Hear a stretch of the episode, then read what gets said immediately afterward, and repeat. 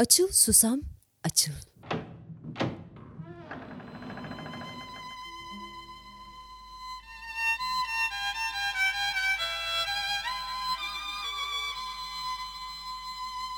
Annemin masalları.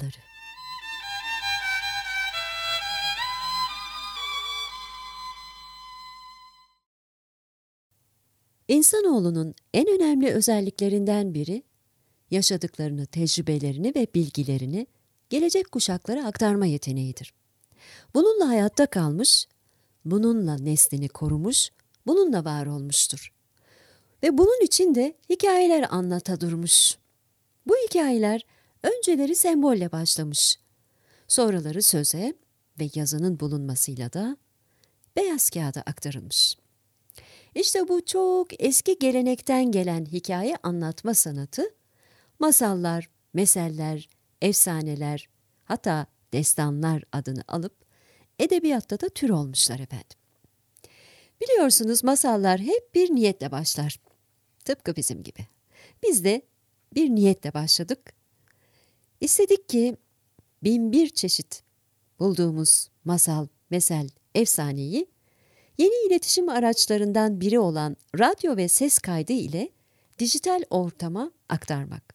Sonrasında da bu edindiğimiz, biriktirdiğimiz arşivi üniversitemizin kütüphanesine armağan etmek. Ve masallar hep bir yolla başlar. Bu yol her zaman gerçek anlamını taşımaz. Bazen bir kuyuya düşmektir, bazen bir balığın içine girmektir, bazen bir gemiye atlayıp seyri sefer yapmaktır. Yani semboliktir. İnsanoğlunun ilk dilidir semboller. Bu dilin ne olduğunu anlatan çok güzel bir mesel var sırada. İsterseniz onu aktararak devam edelim. Ne dersiniz?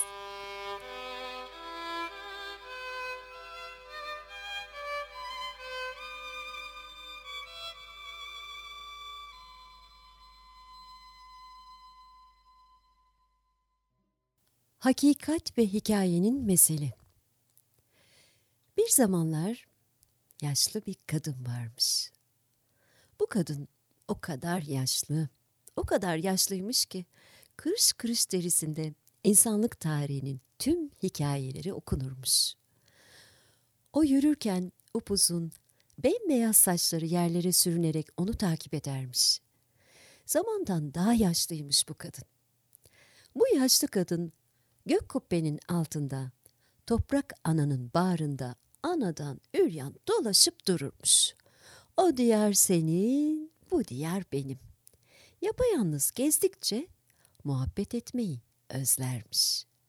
Ne zaman birini görse konuşmak için yanına yaklaşırmış ama insanlar onu görür görmez kaçarlarmış. Hiç kimse onu görmeye dayanamazmış. Yaşlı kadın, çok yaşlıyım. İnsanların beni görmeye tahammülleri yok. Yaşlılığın gözlerinin içine bakmaya korkuyorlar diye düşünerek çırılçıplak dolaşmaya devam edermiş.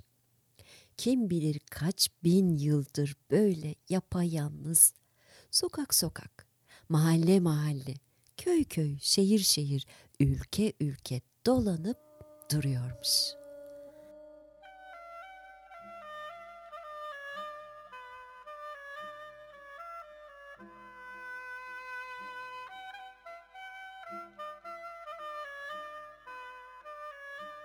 Günlerden bir gün ayakları onu bir köye götürmüş.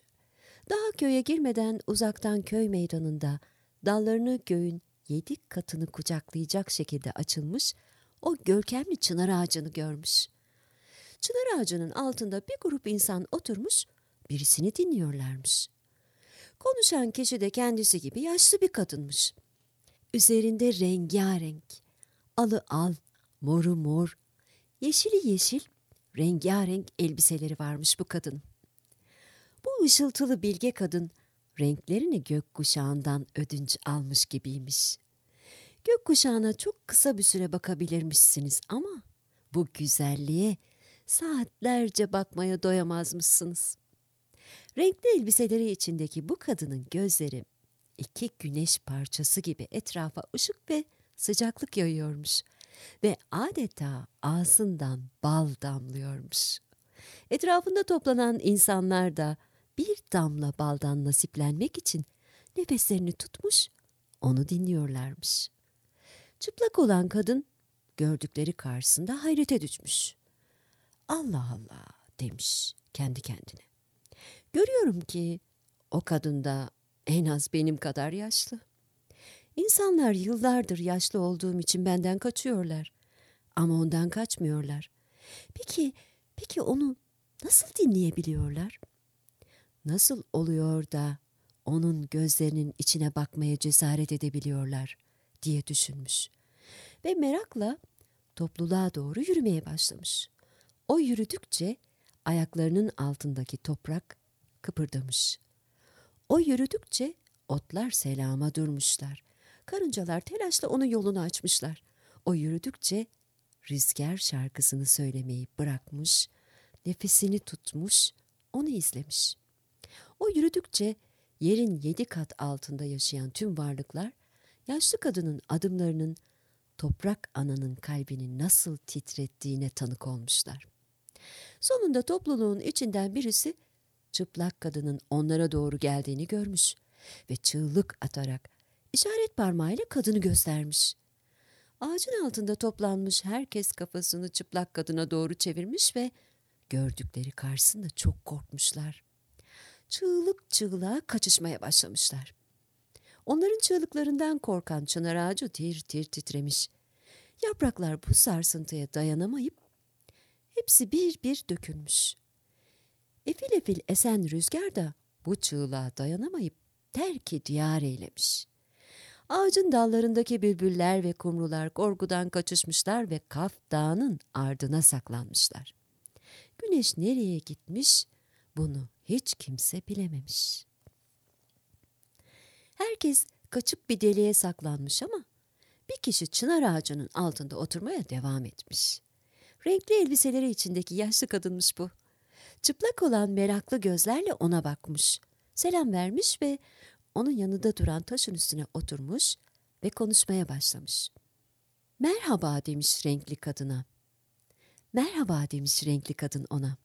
Ve böylece muhabbete başlamışlar. Bir şeyi merak ediyorum. Yıllardır bir çift söze hasret, diyar diyar gezer dururum. Çok yaşlı olduğum için insanlar beni dinlemek istemezler. Bana yaklaşmazlar, bana bakmaya cesaret edemezler, kaçıp giderler. Görüyorum ki sen de en az benim kadar yaşlısın. Nasıl oluyor da insanlar seni dinliyor, sana bakıyor, seninle birlikte vakit geçiriyorlar? Bunun üzerine renkli elbiseleri içindeki kadın çıplak olana sorunun cevabını vermeden önce bana adını bağışlar mısın demiş. Benim adım Hakikat. Ya seninki? Benim adım da hikaye demiş renkli kadın ve şöyle devam etmiş. Sana bir sır vereyim mi? İnsanlar sen yaşlı olduğun için senden kaçmıyorlar. Çıplak olduğun için senden kaçıyorlar. Şu haline bak. Bilmez misin ki şu gök kubbenin altında, toprak ananın bağrında hiçbir ölümlü çıplak hakikati görmeye dayanamaz. Hakikat duyduklarına inanamamış. O şaşkınlık denizinde yüzerken hikaye üzerindeki elbiselerden birkaçını çıkarıp hakikate vermiş. Hakikat yavaş yavaş hikayenin elbiselerine bürünmeye başlamış. Hikayenin renkli elbiseleri hakikati sarıp sarmalayınca içi ısınmış ve muhabbette koyulaşmaya başlamış. Onların havada uçuşan şen kahkahalarını duyan yapraklar meraktan dallarındaki eski yerlerine geri dönmüşler. Kuşlar Kaf Dağı'nın ardından geri gelmişler. Güneş saklandığı yerden çıkmış. İnsanlar kaçtıkları deliklerden çıkarak yeniden ağacın altında toplanmaya başlamışlar ve hakikat ile hikayenin anlattıklarını dinlemeye koyulmuşlar. Ve bu muhabbet o günden sonra tüm dünyaya yayılmış. Derler ki işte o günden beri hakikat hikayenin elbiselerinde dolanır dururmuş.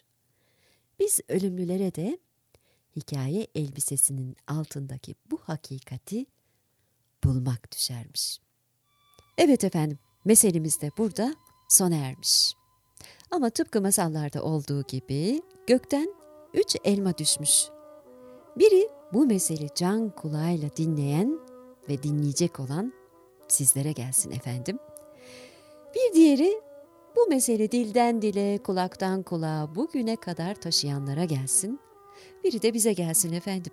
Sesimize, nefesimize sağlık olsun ki tekrar mesel, masal, efsane aktaralım.